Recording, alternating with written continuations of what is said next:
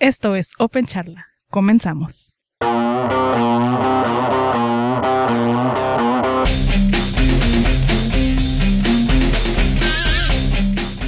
Bienvenidos a Open Charla. Este es el podcast del grupo de usuarios de Linux de Tijuana y estamos otra vez, eh, nuevamente les damos la bienvenida al episodio 9 de la temporada 2. Eh, esta vez vamos a estar hablando sobre Puppet, un sistema que sirve para eh, facilitarle la vida a los server admins. Sí, es totalmente software libre. Em, y bueno, estamos grabando desde Tijuana, eh, un día bastante, bastante caluroso, pero espero que no tan caluroso, o mejor dicho, que en Ensenada no esté siendo tanto calor como aquí, donde nos, donde nos acompaña Tony Moyoy. ¿Qué tal? Pues sí, se hace calor. este es otro tipo de calor, pero sí, sí hace algo de, calor. Igual depende mucho del tipo de casa donde estés. Ya en las tardes ya está refrescando. ¿Les ayuda la, playa? ¿Les ayuda el mar? Pues es lo que lo hace diferente, porque es como un calor más pegajoso, siempre he dicho. Este, y al mismo tiempo, ya después cuando baja el sol, es, refrescante. Bueno, pues dichoso tú. Bueno, vamos a comenzar con el tema de Puppet. Eh, Puppet es un sistema para, para, manejar configuraciones de servers. Aquí el bueno es, Tony Moyoy. Em, según me comentabas, es, es un sistema que está hecho en Ruby. Sí, este bueno, así como bueno, más o menos. Digo, lo, lo, uso en el trabajo, pero no soy parte del equipo tanto que, maneja todo lo interno de, Pop. Pero ahí está presente ¿no? En, el trabajo y yo lo he instalado pues en mi computadora y he jugado un poco con él. Y bueno, lo que lo interesante de, de Puppet es de que es un, es un programa este, orientado específicamente a los administradores de sistemas. Los administradores de sistemas que se encargan de, pues, configurar los servidores. Este es una, esa, esa herramienta es relativamente nueva, es, empezó en el 2005 este y utiliza Ruby, está programado en Ruby y de hecho utiliza para usarlo utiliza un lenguaje muy parecido a Ruby. Ah, y, y pues ese es software libre, ¿no? Este, está bajo la GPL hasta la versión 2.7 y en adelante cambiaron a, la licencia Apache. Este, ahorita pues voy a comentar un poco de, los dos, de, la, de cómo ha evolucionado, este, de hecho que ha sido muy rápido este, este sistema y pues ha tenido que adaptarse y ahí tiene un modelo de, de negocio y todo. Y es que sí es, sí es un nicho de mercado, porque, porque cuando uno tiene, no sé, 5 o 10 servidores, pues como quiera más o menos, ¿no? Uno la libra ahí o hace sus scripts. Pero cuando tienes 30, 50, 100 o más, debe ser un dolor de cabeza. Sí, sí, esa es una de las razones. Y la otra razón que yo le veo como a lo mejor más importante es de que, por ejemplo, tú haces tus scripts para configurar tus servidores y los haces pues como a ti te gustan o como tú sabes, este, y te vas de, de donde estás trabajando, llega el siguiente que te toque trabajar en esos sistemas y pues le va a tocar ver los scripts y tratar de descifrar qué es lo que se está haciendo. Entonces, con Puppet lo que se puede hacer es tener algo más estandarizado este, que muchos podamos conocer y poder este, leer lo que se está haciendo con esa herramienta y saber cómo usarla. Por eso es que ha tenido como mucha mucha importancia en los últimos años. Este, de hecho, es de las de las tecnologías que han tenido más crecimiento en cuanto a demanda de para trabajos. Y pues yo creo que es, es muy muy muy natural, ¿no? De lo que se hace es muy básico y, y no, yo creo, bueno, sí hay este, otras herramientas que yo creo que hacen lo mismo, pero el hecho de que esta sea open source, este, le da como un dinamismo diferente y por eso se ha adoptado, este, se ha estado adoptando tanto. Ahora, eh, sí, digo, yo no he usado Puppet, yo no, yo no administro servidores, yo trabajo en la parte de redes, así que para mí administrar servidores hago unos scripts y se acabó. Pero vamos a suponer que tuviera 20 servers. Sí me ayuda Puppet. Eh, sí hay una diferencia, sí tú notas una diferencia entre, entre la facilidad que tiene el administrador de usar sus propios scripts o de usar programas muy... Eh, digamos, de una compañía de esos que venden encerrados eh, a usar Puppet? Bueno, hay dos, hay dos razones por las cuales yo pienso que Puppet se puede usar. Una es de que tengas muchos servidores que configurar. Este, que estés metiendo más y estés quitando o reconstruyendo. Este, y la otra es, bueno, es esa parte, ¿no? Si, si tienes que reconstruir una máquina muchas veces, tal vez este Puppet te pueda ayudar este, ahorita como está eh, muy de moda en cierta forma, este, la virtualización y el cloud computer y este, de hacer instancias de computadoras en cierta forma desechables, este, puede que sea una forma de, utilizarlo. Entonces yo creo que están esas dos, ¿no? Si, si piensas reconstruir una o reconfigurar una máquina muy seguido o si son muchas. Si tienes a lo mejor este bueno, puedes decir como unas 20 y las 20 no tienen tanto en común, pues no, no, no tiene tanto sentido, ¿no? Cuanto más lo vas a hacer, lo vas a hacer las, las 20 veces o no sé cuántas, pero no, no va a ser como no te vas a ahorrar mucho trabajo. Entonces me imagino que tienes, por ejemplo, que configurar o, o, decirle a Puppet que tienes un perfil de servidores, de servidores y ese perfil eh, lo quieres, por ejemplo, quiero que tenga tal paquete eh, quiero que tenga tal configuración en el ETC, quiero que me respalde tal archivo o cómo funciona. ¿Así? Sí. Mm, ajá, sí, eh, bueno. Lo que hace Puppet este, y sirve para tanto Unix como para Windows o para OS X. Obviamente no hace todo igual para todos, pero existe para todos esos este, sistemas operativos. Y sí, es básicamente es un lenguaje de, programación. Este, tú creas, por ejemplo, la parte más sencilla, incluso sería hacer un, un como script. Un script, tú instalas Puppet en tu máquina si es un servidor. Este, y haces un script con, con el lenguaje de Puppet y lo mandas correr con Puppet este, y el nombre del archivo y te lo va a interpretar ya las, las, las instrucciones que se pueden dar este pueden ser ya, ya más complejas igual utiliza pues estructuras este en los perfiles se pueden hacer clases y todo lo que normalmente se hace en programación pues para facilitar el, la administración de, la, de esas configuraciones. Y es un lenguaje del tipo declarativo este eso significa que le estás diciendo qué es lo que quieres pero no le vas a decir cómo.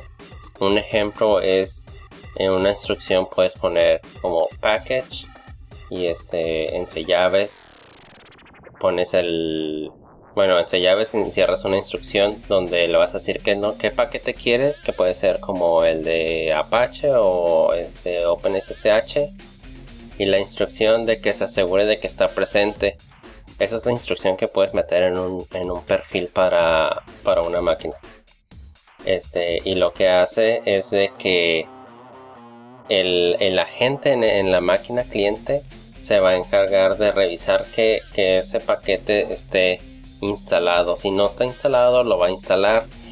Y el agente mismo se encarga de utilizar tanto Yum en caso de que sea una aplicación este que venga de, Red Hat o Fedora, CentOS, lo que sea, o apt-get o ya si es en SUSE. Entonces eso no eso, eso ya lo hace el, mismo Puppet. No es necesario decírselo cómo lo va a hacer, nada más hay que poner la instrucción. Pero tú le puedes agregar, por ejemplo, esa parte imperativa. Eh, eh, vamos a suponer que tú estás instalando en todos los servidores un desarrollo propio. Eh, un desarrollo que no es necesariamente Apache, sino otro tipo de, de qué sé yo, algún programa a lo mejor de dashboard para presentar alguna, alguna, para recopilar estadísticas sobre una aplicación interna, ¿no? Y tú quieres que todo ese, todos los servidores que cumplan con ese perfil tengan ese programa. Eh, obviamente no va a estar en, en Joom o en Yast o en apt, eh, donde puedes definir tú una parte declarativa para este tipo de software. No sé, este, qué tanto se puede hacer o si sea la forma. Eh, yo creo que ahí se deberían de antes definir, hacer un paquete para, para esa aplicación, este, tener repositorios locales y tener un, una clase que le agregue a todas esas máquinas esos repositorios. Ah, se pueden modificar los repositorios de la máquina. Sí, es, de hecho este es un ejemplo nada más el de instalar un paquete, pues este em, puedes meter líneas a archivos de configuración, puedes tener archivos completos en tu servidor este maestro y decirle que le pase este archivo a, todos los clientes, este que lo ponga en cierto lugar, este y demás cosas, ¿no? Las instrucciones son, este, son, son muy variadas. Eh, y utiliza también un... En todos los... Cuando instalas Puppet, se instala un programita que se llama Factor. Ese programa agarra... Cuando lo corres, si lo corres nada más así Factor, te va a sacar una, información de, tu sistema donde estás. Esas, esa información son como 60 líneas. Bueno, a la vez que lo probé este, aquí en mi computadora y van desde qué versión de sistema operativo estás usando, cuánto RAM tienes, este si estás, no sé, corriendo Linux, este tipo de CPU, interfaz, nombre de hostname, este y todas esas son variables que puedes utilizar en tus módulos o en tus perfiles. Entonces, es decir, puedes este validar si tiene tanto de RAM, instálale esto o hazle esto o no le hagas esto, pues. Entonces sí ah, puedes jugar mucho con, ese tipo de, comparaciones. ¿Qué, qué, crees que sea mejor? ¿Definir un perfil de servidores web con mucha RAM y un perfil de servidores web con poca RAM y en cada uno por separado definirlo o hacer un simple perfil y ponerle la condición de la cantidad de RAM que tiene? Pues ya depende de, tu aplicación. Te digo, eso es como un ejemplo de, que puedes estar haciendo comparaciones que el que este programa va a sacar respecto a tu a tu computadora. Lo más común o lo que yo he visto es de que ya las computadoras si van a hacer lo mismo vienen por hardware con las mismas características. No es tan común tener un sistema de, pues, de producción donde tus características de, lo, de una familia de servidores en cuanto a hardware sea diferente. Entonces ahí lo que tienes es tener ya desde el principio todo estandarizado, pues, ya planeado. Sí, tiene mucho sentido porque también hay que ayudarle a Puppet a hacer su chamba. Sí. Sí, este, eh, y aquí la, la, otra cosa pues, es tratar de, de evitar hacer muchos cambios locales si, si se puede hacer por Puppet, pues tratarlo de hacerlo ahí este, y enviárselo a, a, que se instale.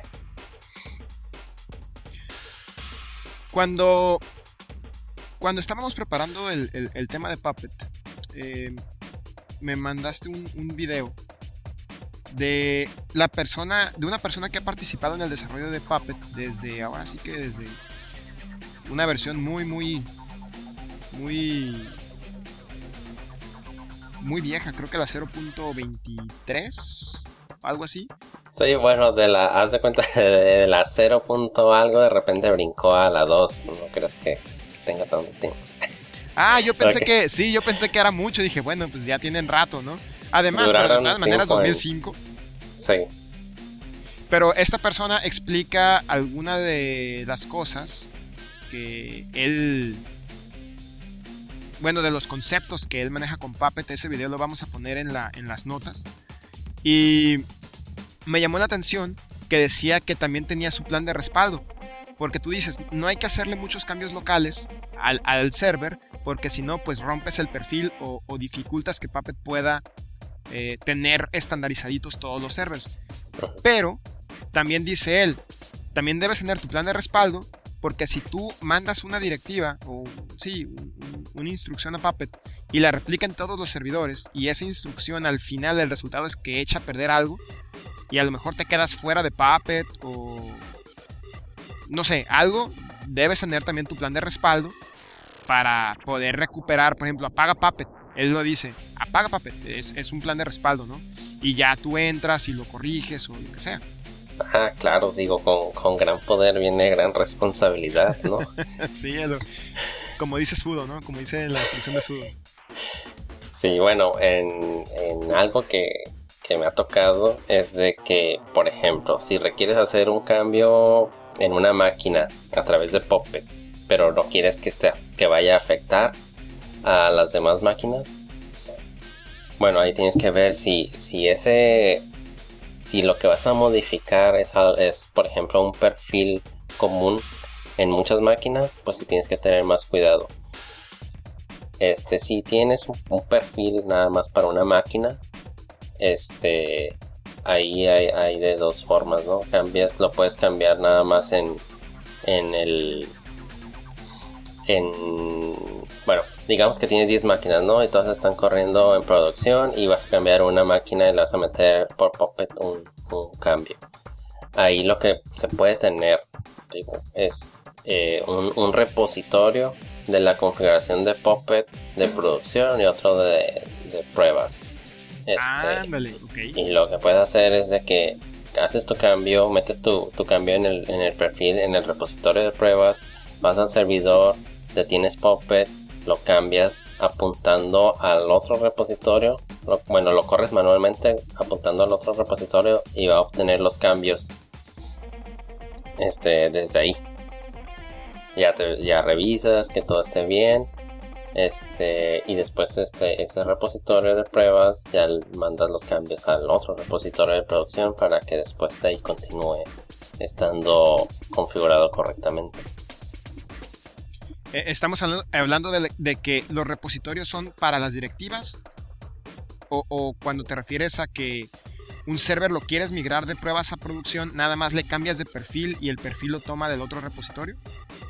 Bueno, en, cuando corres el agente de Puppet le puedes decir a qué, o en la misma configuración le puedes decir a qué, a dónde va a apuntar, a qué repositorio, en caso de que tengas varios, ¿no? Ah, ok, perfecto. Ese es uno de, los ejemplos de cómo se puede implementar dependiendo de qué tan grande sea o, qué tan importante sea lo que estás manejando en cuanto a la sensibilidad de, los cambios. Pero pues sí, una práctica buena sería tener pues dos. Sí, o sea, tienes, un, tienes un, un, repositorio donde dices, tienes unos servers que parecen ser los de producción y ahí dices, ok, voy a ver qué pasa si le mando este cambio por Puppet y si ves que los servidores se mueren, bueno, pues ya no lo mandas a, ya no lo mandas a producción. Lo dejas ahí en pruebas, lo corriges y ya que esté, entonces ya eh, eh, mandas el cambio a producción y entonces ya puedes eh, tener la confianza de que ese cambio no te va a causar un daño, sino que realmente te va a servir de algo. Sí. Y bueno, antes de yo creo que de irnos más, más adentro, este es bueno mencionar que, que Puppet está este hecho por Puppet Labs, este que es una empresa que, que le ha estado apoyo y pues crearon su modelo de negocios en base a, Puppet. Y ellos tienen dos versiones, ¿no? Que es la de Puppet Open Source y tienen también una versión que se llama Enterprise. Y esa ya es la que cuesta dinero por licencias de, nodos. Dependiendo de cuántos nodos quieras este, tener, pues tienes que, que dar tu dinero. ¿Qué te pues, ofrece la Enterprise, por ejemplo? Lo que he visto este, es de que ya es más, más, este, más dinámico el asunto. Eh, ahí en, la página de, Puppet Labs, este, o en, más bien en la de, en su canal de YouTube tienen algunos videos de, ejemplos de, del uso del Puppet Enterprise. Algo así rápido que, me acuerdo que vi fue, por ejemplo, pues tienes una interfaz web y puedes este, administrar los servidores desde ahí sin ya no necesidad de estar creando perfiles. Puedes este, por ejemplo, ver este, las configuraciones de los usuarios que tienen un grupo de servidores. Y por ejemplo, puedes ver diferencias entre qué usuarios tienen los, los servidores, este, a cuáles les hace falta un, usuario, a cuáles les sobra. Y desde ahí mismo puedes este, crear reglas para este, todos tenerlos de la misma forma. A ver si te entiendo. Entonces, Puppet, eh, el que es libre, es, bueno, podríamos decir que es puro command line, puro, puro a, base de scripts de configuración. Y el Enterprise, además de tener estos scripts de configuración, se integran con una interfaz web que te, que te permite ver a los servers o te estoy entendiendo mal. Sí, sí te permite hacer las configuraciones de los servidores. Porque si te fijas, eh, bueno, me, he dado cuenta de que, bueno, Puppet este, pues es una arquitectura, bueno, cliente-servidor. Tienes tu, tu Puppet Server, Puppet Master, donde tienes tus, tus archivitos de, configuración de los perfiles que pueden tener los servidores. Y los clientes se comunican a este servidor y ven si alguna configuración es para ellos. Cada, por default creo que es cada media hora o una hora, están comunicando a ver si tienen algo nuevo este que traer de Puppet. Con Enterprise tienes como una comunicación más directa, ¿no? Este, no tienes que esperar ese intervalo de tiempo o tener que editar un perfil para que lo tome. Este, puedes ver este, lo, que tiene y puedes actuar este, más directamente al, al servidor que es ese ejemplo, ¿no? De, que si este usuario no le hace falta, digo, a este, este servidor le hace falta en estos tres usuarios que otros, los otros servidores del mismo grupo tienen, este los tomas, bueno, ahí la interfaz te tiene botones, ¿no? Eh, eh, para tomar eso y aplicarle al otro servidor donde le hace falta y lo hace de manera sencilla. Vi en uno, en uno de los videos que que la persona mezclaba Puppet y generaba, por ejemplo, mensajes de log. Con el log iba y eran interpretados por Splunk y Splunk hacía algo. Por ejemplo, una forma de integrar Puppet con otra cosa era generando por medio de logs alertas en un parser de logs. Sí. De hecho, hay una herramienta también que se llama Dashboard de Puppet, que esas bueno, se puede instalar, no, no es como el Enterprise. Es una página web donde te está reportando qué es lo que, está pasando con tus nodos. Este, y me imagino que, de esa forma también se puede hacer este, alertas. No sé qué tan, tan este, fácil sea de integrarlo, pero eh, es una forma de, estar viendo por ejemplo, que, servidores este, agarraron el perfil, corrieron todo lo que tenían que correr y este, lo terminaron de forma exitosa. Ok. Si quieres, bueno, no sé, si quieres puedo mencionar un poco de lo que es, cómo se instala, ya, ya lo que ya mencioné así poquito de, de, lo que es una instalación y configuración. Es que de hecho yo tengo esa pregunta también porque... Ah. Digo, yo quiero pensar que en el mejor caso, le pongo apt-get install puppet. Y se instala puppet, pero. O sea, e, es como, como cuando dices, ah, a ver, apt-get install C Linux, ¿no? O sea, no le vas a dar así tan fácilmente. ¿Qué es lo que te hace cuando instala qué defaults te deja? Entonces, no sé, ¿cómo, cómo, ¿qué hay que hacerle después de que lo instalas o con qué llega antes de que tú tengas que moverle al, al Puppet? Sí, bueno, eh, el paquete se llama Puppet y el paquete del servidor se llama Puppet Server. Lo que hace si, instalas Puppet, este puedes empezar a, jugar con él. Como decía, es, puedes crear tus scripts y correrlos así directamente. Pero vamos, no te empieza a aplicar unas políticas por default que de, las después, de las que después te vayas a arrepentir, sino simplemente se instale ya. Sí. Ah, ok. Es, un, lo instalas, ¿no? Y y viene con él el, el Factor, el programa para agarrar datos, el mismo Puppet así como tal, y el servicio de la gente. Si no corres a la gente, pues no pasa nada, ¿no?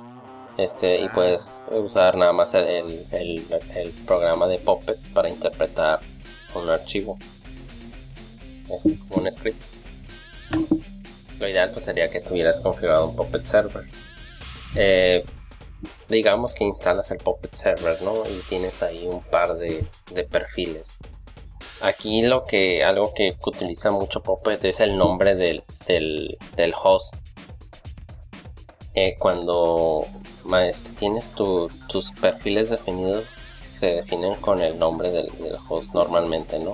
Este, example, uh, webserverexample.com este, y ahí defines lo que, lo que va a contener, ¿no? O sea, que le vas a instalar algunos programas, que esta configuración de red, el gateway, lo que, sí, puede, todo lo que puede hacer Puppet, ¿no?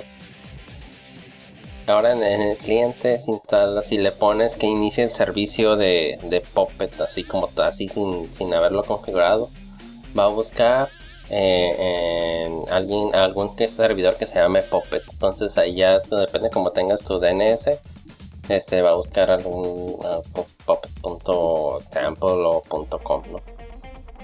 Lo que se hace normalmente, si, si lo quieres tender de esa forma, es de que lo metes en etc host, le pones pues el, un puppet y a dónde lo vas a apuntar. O en la misma configuración le puedes decir cuál es el nombre del servidor. Entonces, para que no se, ya no se pierda. Y lo que hace este en la primera vez que lo corre va a correr el factor y va a generar unos certificados y los va a tratar de enviar al servidor. Y en el servidor vas a tener esas peticiones de, certificados y con los comandos puedes revisarlo y firmarlo. Ya una vez que lo firmes ya vas a poder tener comunicación entre el, agente y el servidor. Ah, ok. Entonces eh, toda la comunicación entre Puppet y Puppet Server se hace cifrada. Eso es muy buen punto. Y bajo la, una vez que lo firmes en, del lado del server. Y aquí pues va a pensar, no, pues este, se puede comunicar a cualquier servidor, pero normalmente esto pues en un ambiente cerrado, pues no expuesto al internet. Em, fíjate que eh, me imagino, yo, yo me imagino instalando Puppet y diciendo, ahora voy a tener que, que hacer los scripts. Bueno, obviamente Puppet trae unos, pero ¿qué pasa si quiero hacer algo más complejo?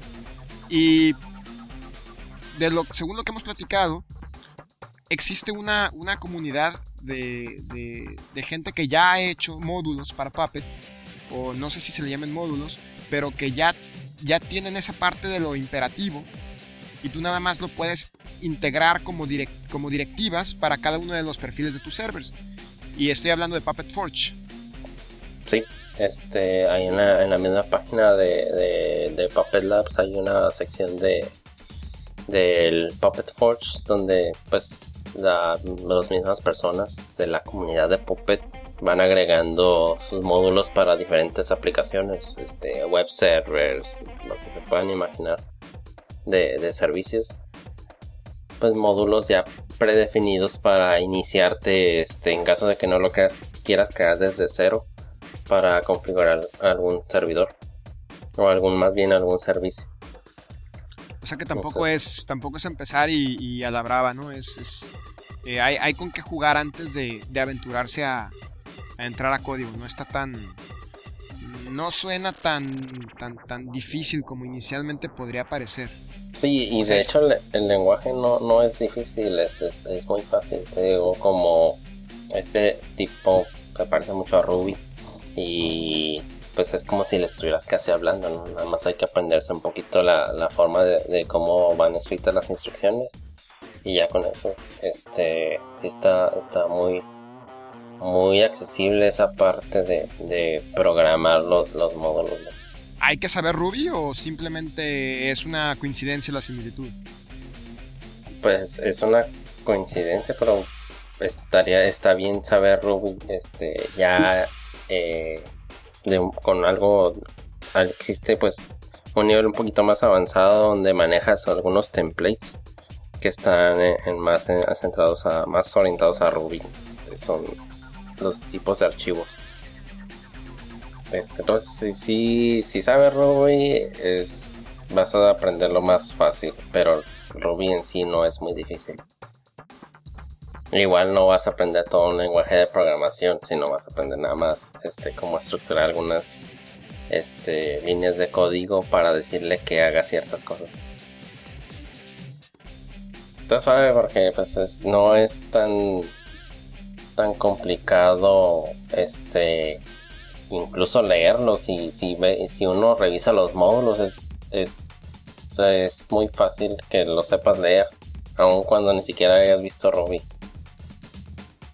Un saludo a, un saludo a la comunidad de, Tijuana RB, por cierto.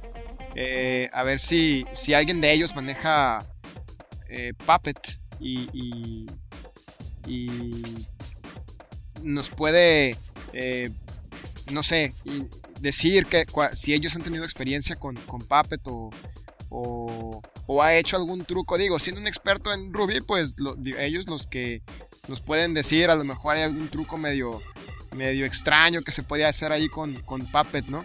Eh, que también Puppet pues se deja para, hacer trucos extraños porque eh, así como se puede integrar con Splunk, se pueden hacer otras cosas con Puppet y una de ellas es la integración para, para por ejemplo, si una persona quiere mantener un perfil de cumplimiento de seguridad, pues le puede servir Puppet para eso.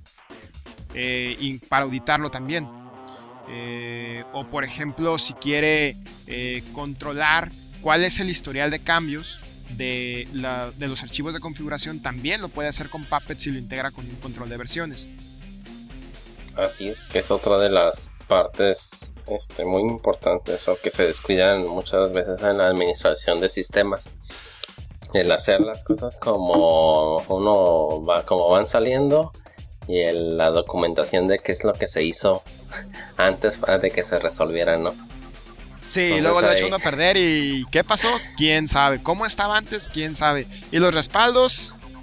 Uh, ¿Cuáles respaldos? Uh, uh, una cosa son los respaldos, otra cosa es este volver a, en caso de que se destruya un servidor, volver a crearlo como estaba antes, en un hardware diferente, sí. En poco tiempo, sí. Sí, y, por eso es de las, de las razones de que, de que Puppet pues, eh, es, es, muy obvio, ¿no? Que, que tenga, sea popular. Pues es muy recomendable que si no lo hayan usado y estén este, ahí en la administración de sistemas, pues empezarle, eh, porque sí les va a ayudar mucho.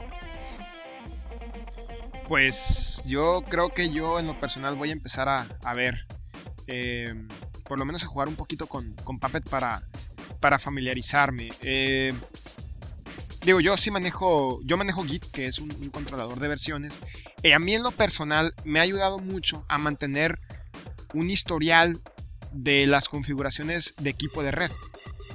Eh, que a final de cuentas, por ejemplo, en el caso de los Cisco son textos, entonces se pueden pasar a un sistema como Git o CBS o SBN, que bueno, nadie en su sano juicio ya estaría utilizando ahorita CBS, pero pero SBN tal vez. Eh, Rancid es una solución que, hace eso.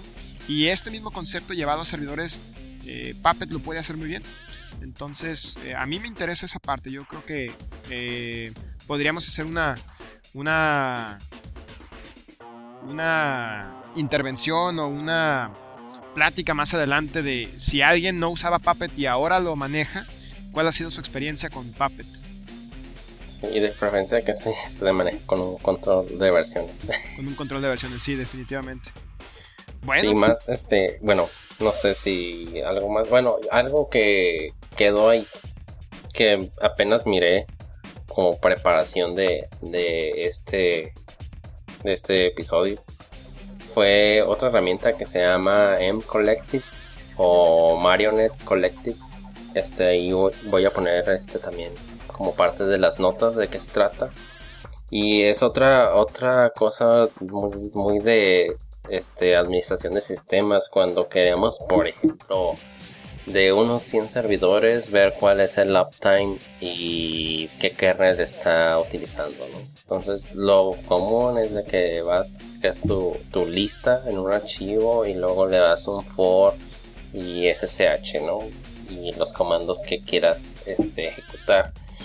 Lo que vi con, con esta herramienta es de que así como se comunica Puppet este, Master con los agentes, puede comunicarse eh, eh, para, bueno, eh, este es un framework y te permite hacer scripts para hacer eso de una forma más elegante, pues no tan, no tan rústica como un for en el SSH, ¿no? Este, y darles instrucciones a, un grupo de servidores y decirles, pues preguntarles qué es lo que pasa con ellos, ¿no? Y bueno, yo creo que lo voy a revisar más a ver de qué se trata, porque sí es como un cambio que, se está haciendo. Algunas cosas de las que mencionas es de que utiliza pues otras metodologías o otras este, herramientas de comunicación para sacar datos de, los servidores. Eh, lo que más conocemos pues es eso de, un SSH y crear scripts, pero con esto a lo mejor se, nos podemos ayudar igual para pues seguirle avanzando con, con, con los cambios que ha habido en, esto de los administradores de sistemas. Y, es que sí es cierto, porque SSH tiene algunos problemas. Eh, porque, por ejemplo, si un server lo, tienes que reformatear o, tienes que aplicarle la misma IP que tenías en un server a otro diferente, eh, mover la IP, digamos, de lugar, la clave, la, la, clave, el par de llaves de, de SSH ya no te va a coincidir. Y si tu script no es lo suficientemente resistente a este tipo de problemas, por ejemplo, vamos a suponer que tienes un script de expect con TCL y, pues este, este script puede ser que no te regrese el valor correcto, que no te detecte bien la falla y que te pueda provocar un problema de, de, parsing de la salida, por ejemplo, para poder saber si seguir con el siguiente server o cómo interpretar ese pedazo de la salida. Eh, sí se presta varios problemas SSH. Entonces sí, Y cuando lo vi es lo que pensé, así como no, con, con SSH todo así como algo está mal, como los como se está así como lo está haciendo ahorita está mal, digo, debería ser más este elegante y flexible para hacer. Y con esa herramienta, bueno, es, es un framework, igual requieres hacer el script pero es, algo ahí interesante que, vi apenas. Tal vez luego hagamos un, podcast sobre eso. Sí, sería interesante porque en términos de seguridad, por ejemplo, tener SSH implica que en algún lado tienes que tener o las claves públicas, simple, digo, las claves, el, par de llaves sin protección o con un password. El password tiene que estar en, algún lado si quieres automatizar. O la instrucción de ignorarlas. Híjole. Pues sí. eh, pues sí, y si M-Collector tiene, tiene, digo, M-Collective tiene algo que, pueda facilitar esto sin caer en un grado de inseguridad más, más, más grande, pues eh, sería muy, muy bueno. Entonces, eh, eh, ya dijiste, ya dijiste M-Collective para la próxima, no pencharla. vamos a pasar al tema de, de, pues de hecho, no, no vamos a, tocar un segundo tema como tal, como en otras ocasiones lo hemos hecho, sino que directamente nos vamos a pasar a los eventos. Porque tenemos la, buena noticia de que el grupo de usuarios de Linux de Tijuana va a hacer Software Freedom Day este año, o lo que en español le decimos Día Mundial del Software Libre. Y aunque aparentemente no íbamos a hacer un evento, resulta que siempre sí. Eh, porque estaba que sí, que no, que quién sabe, pero siempre sí. Va a haber Software Freedom Day el 22 de septiembre en el Beat Center aquí en Tijuana, que está a un lado, a un lado del auditorio municipal. Em, eh, empezamos a las 8 y media de la mañana hasta las 4 y media de la tarde. Eh, y como todos los años, van a ser principalmente conferencias. el Software Freedom Day es un evento que se hace a nivel mundial, ¿sí? donde se dedica la gente a hacer promoción al software libre. Entonces hay de todo tipo de eventos. Eh, puede haber, eh, puede ser una universidad que invita a sus alumnos a que se le instale Ubuntu, por ejemplo, ¿no? O puede ser alguien que dé conferencias, o puede ser que hagan un taller de algo. Eh, ahora sí que es un trabajo voluntario, principalmente, pero sí hay eh, iniciativa, creo que principalmente de Canonical, para, para promover el, software libre, aunque ellos ayudan a quienes se registran con discos, por ejemplo, de Ubuntu, no necesariamente es exclusivo de Ubuntu. O sea, la gente tiene toda la libertad de distribuir discos de Red Hat, por ejemplo, o de lo que, o de lo que sea. Siempre y cuando la licencia licencias de, por supuesto. Que regalen licencias de Red Hat. Pues si Red Hat se apunta, nosotros encantados, ¿no? Em, nosotros en Tijuana, como ya está tradición, vamos a hacer conferencias. Eh, hasta ahorita tenemos cinco confirmadas. Em, entre ellas una de Marshmallow Game Engine, una del proyecto Yocto, sobre Android, sobre IPv6, sobre drivers. Entonces, eh, pinta muy bien para, este año. Eh, la última vez que hicimos un, evento de Software Freedom Day fue en 2010 en el, en el Trompo.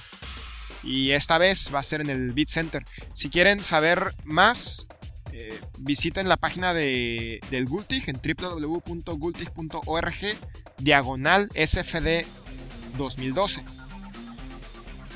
sin embargo, tanto ahí como en la página del Gultig, como en Facebook, estamos actualizando, ah, y también en Google Plus, estamos actualizando con los eventos que va a haber, con las conferencias, con los presentadores, con las dinámicas que va a haber en el evento.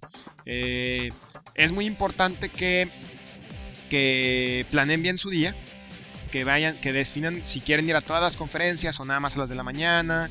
Eh, eh, también por la, por la hora de descanso que va a haber para que cada quien se vaya a comer, porque, porque luego es muy fácil que ya a las 4 ya, ya, ya estamos todo el mundo muy cansado, ¿no? Y, es difícil pegarle a la, conferencia. Em, y resulta que junto con el Software Freedom Day va a haber también en el Beat Center un evento que se llama el DevFest, que se viene por parte del Google Developer Group.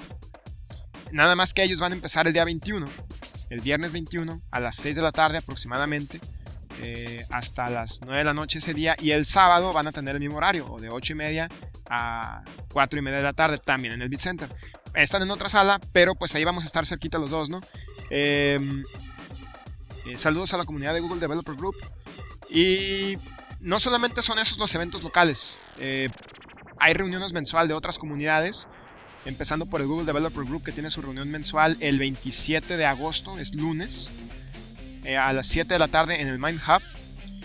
el, el, grupo de Tijuana JS que hablan sobre JavaScript tienen su reunión el 28 de agosto a las 6 y media en el Beat Center y van a hablar sobre Hubot. Eh, que este software es, libre, así que vale la pena también que, vayan. La comunidad de TJNet el 29 de agosto a las 6 y media, también en el Beat Center. Y en septiembre, pues obviamente el Software Freedom Day a las 8 y media de la mañana del 22 de septiembre y el DevFest el 21 y el 22 de septiembre, viernes y sábado en el Center junto con nosotros, junto con el Software Freedom Day. Si van a asistir al Software Freedom Day, eh, denle going, denle que van a asistir ahí en Facebook para que se empiece a, hacer bonches, se empiece a hacer bola. Denle share, denle, inviten a los que, a los que crean que pueden a los que les puede interesar estos temas. Eh, la entrada es totalmente libre y, hay, que, hay que ayúdenos a, pasar, de, a correr la voz de este, de este evento, ¿no? Si conocen a compañeros de trabajo, maestros, compañeros de escuela, eh, cualquier persona es bienvenida para, para participar en esas en esta en estas conferencias y en este evento. También hay eventos regionales. hay una reunión mensual del grupo de, Open Source Mexicali el 30 de agosto en el TEC de Mexicali a las 7 pm. Nada más que ellos se van como que tiran la casa por la ventana y en su reunión mensual hacen cuatro charlas, ¿no? Nosotros hacemos seis cada año, ellos hacen dos en esta reunión, ellos hacen cuatro en esta reunión mensual, ¿no? Entonces, vale la pena también eh, darse una vuelta por allá si, si, tienen chance a Mexicali, que no está muy lejos. Y tenemos la, buena fortuna de que el 27 y 28 de agosto, ya a la vuelta de la esquina, va a estar la, eh, una, cumbre sobre software libre aquí en San Diego, en el Sheraton. Entonces, eh, son aproximadamente 6 o 7 eventos simultáneos que van a estar ubicados todos ahí en el Sheraton. Eh, la cumbre es en 2012, la conferencia de G-Streamer, la cumbre anual del kernel, la decimosegunda cumbre anual del, kernel, la conferencia de C, del lenguaje de programación, Linux con Norteamérica 2012, eh, la conferencia de plomeros de Linux, así se llama, no me echen la culpa, y una también sobre seguridad. Todo esto es en las fechas del 27, del 27 al 31 de agosto, en diferentes fechas, es decir, eh, unas son del 27 al 28, otras 29 al 31, otras son 30 y 31. Eh, todo esto va a estar en las notas. Y también en las ligas sobre la información de cada uno de estos eventos. Entonces, eh, pues, con, con, con estos eventos, que a mí en lo personal me da mucho gusto que, que haya muchos, muchos eventos de tecnología aquí en, en, la ciudad y en la región, no necesariamente de, de software libre o de Linux, sino en general comunidades tecnológicas. Em, y tenemos, eh, estamos en comunicación personas del área, eh, puro, ahora sí que puro colegio ingeniero que, que está dispuesto a compartir Pro su Geek. Pro Geek, exacto. Eh, gente que está dispuesta a compartir su conocimiento con ustedes, así que no lo desperdicien, vayan, les aseguro que no les van a cobrar y se van a llevar mucho. Pero sobre todo van a a querer ustedes también participar y aportar con algo. Se los puedo asegurar. Y se la van a pasar bien. Así que, pues con esto cerramos el capítulo de hoy. El episodio 9 de la segunda temporada de Open Charla. Tony Moyoy, ¿dónde te podemos... Eh, ¿Dónde nos podemos poner en contacto contigo? Eh, pues ahí en, el Twitter. Creo que es donde más estoy. Este, por lo menos viendo. Es eh, arroba Tony Moyoy punto. Ah, no, ese no, es punto. ese no es punto. y ya si quieren ver mi blog, está ahí en el mismo este link de mi perfil. Ahí mismo en, en, en arroba Tony Moyoy de, de, Twitter. Así es. Ok, pues eh, ya saben, preguntas de Puppet, arroba Tony Sí. Moyoy. Este, ajá, es lo que te iba a comentar, este, pues como el disclaimer, ¿no? De que, de que esta, este podcast es como una charla diciendo que, ah, mira, ahí está, ahí está Puppet, más o menos diciendo de qué se trata. Lo, lo que estaría bien es de que la gente que está escuchando el podcast, que se diera una vuelta ahí por, por el programa este, que trataba de instalarlo y jugar un poco con él y si tiene algunos comentarios o problemas de que, que nos haga saber, este, por qué no está firmando mi certificado el Puppet Master y cosas de esas. Este, porque no sé si, si lo hemos manejado en otros podcasts, ¿no? De tener algún este feedback de ese, de esa forma. No, por supuesto, ya sea que nos vean por, por Twitter y nos pregunten a nosotros directamente o que se metan al canal de charla de, de IRC del Gultig. También en Freenode estamos en la red de... eh, perdón, en el canal de Gato Gultig. Eh, que también tenemos una, una, forma de entrar por web, que es el, eh, en la página de www.gultig.org hay un link que dice IRC Chat y por ahí pueden entrar también vía web al, al canal. Nada más que Freenode, por culpa de un spammer que hay por aquí por la localidad, eh, bloquea ciertas redes de nosotros. Entonces, si no les funciona, por ejemplo, con Taylor, cálenle con cable más o viceversa, o si no, con otro, ¿no? Pero no se nos desesperen. Si no, estamos también en Twitter, la cuenta es arroba gultig. Y también por Facebook tenemos el grupo de gultig.org. Y Igual así que no hay excusa, ¿no? ¿no? Temas Te- también, temas, sí, porque, porque a veces nos falta. que- ¿Y ahora qué hablamos, no? Ajá, o preguntas, no sé, cualquier cosa. Estaría bien este, pues estar recibiendo algo de, de feedback de las personas que están escuchando. Porque pues eso es bueno. Oye, y, y también nosotros hablamos de lo que creemos que a la gente le interesa, Ah, pero sí, no sabemos si realmente que- les interese, ¿no? De lo que más o menos sé, ¿no? Sí. Bueno, eh, o también si alguien eh, domina muy bien, alguien de la, de la comunidad de tecnológica de Tijuana, aquí, Linuxero o algo que maneje algún programa open source, por ejemplo, puede ser eh, algún algo sobre JavaScript, ¿no? Puede ser algo sobre Ruby, no necesariamente tiene que ser un programa sobre Linux. Mientras sea open source y alguien domine un programa y quiera participar eh, aportando, es bienvenido. Y, O que tenga algo que promocionar, alguna idea o algo, algo así, ¿no? Todo se puede discutir aquí en Open Charla. Todo. bueno, pues nos despedimos. Eh, muchas gracias a todos por, por, por oírnos. Y, espero que haya sido de su agrado este episodio número 9 de Open Charla. Mi nombre es Octavio Álvarez. Eh, mi dirección de Twitter es álvarezp2000. Mi blog está en blog.alvarezp.org por si se quieren aburrir un rato. Así que hasta la próxima. Bye bye.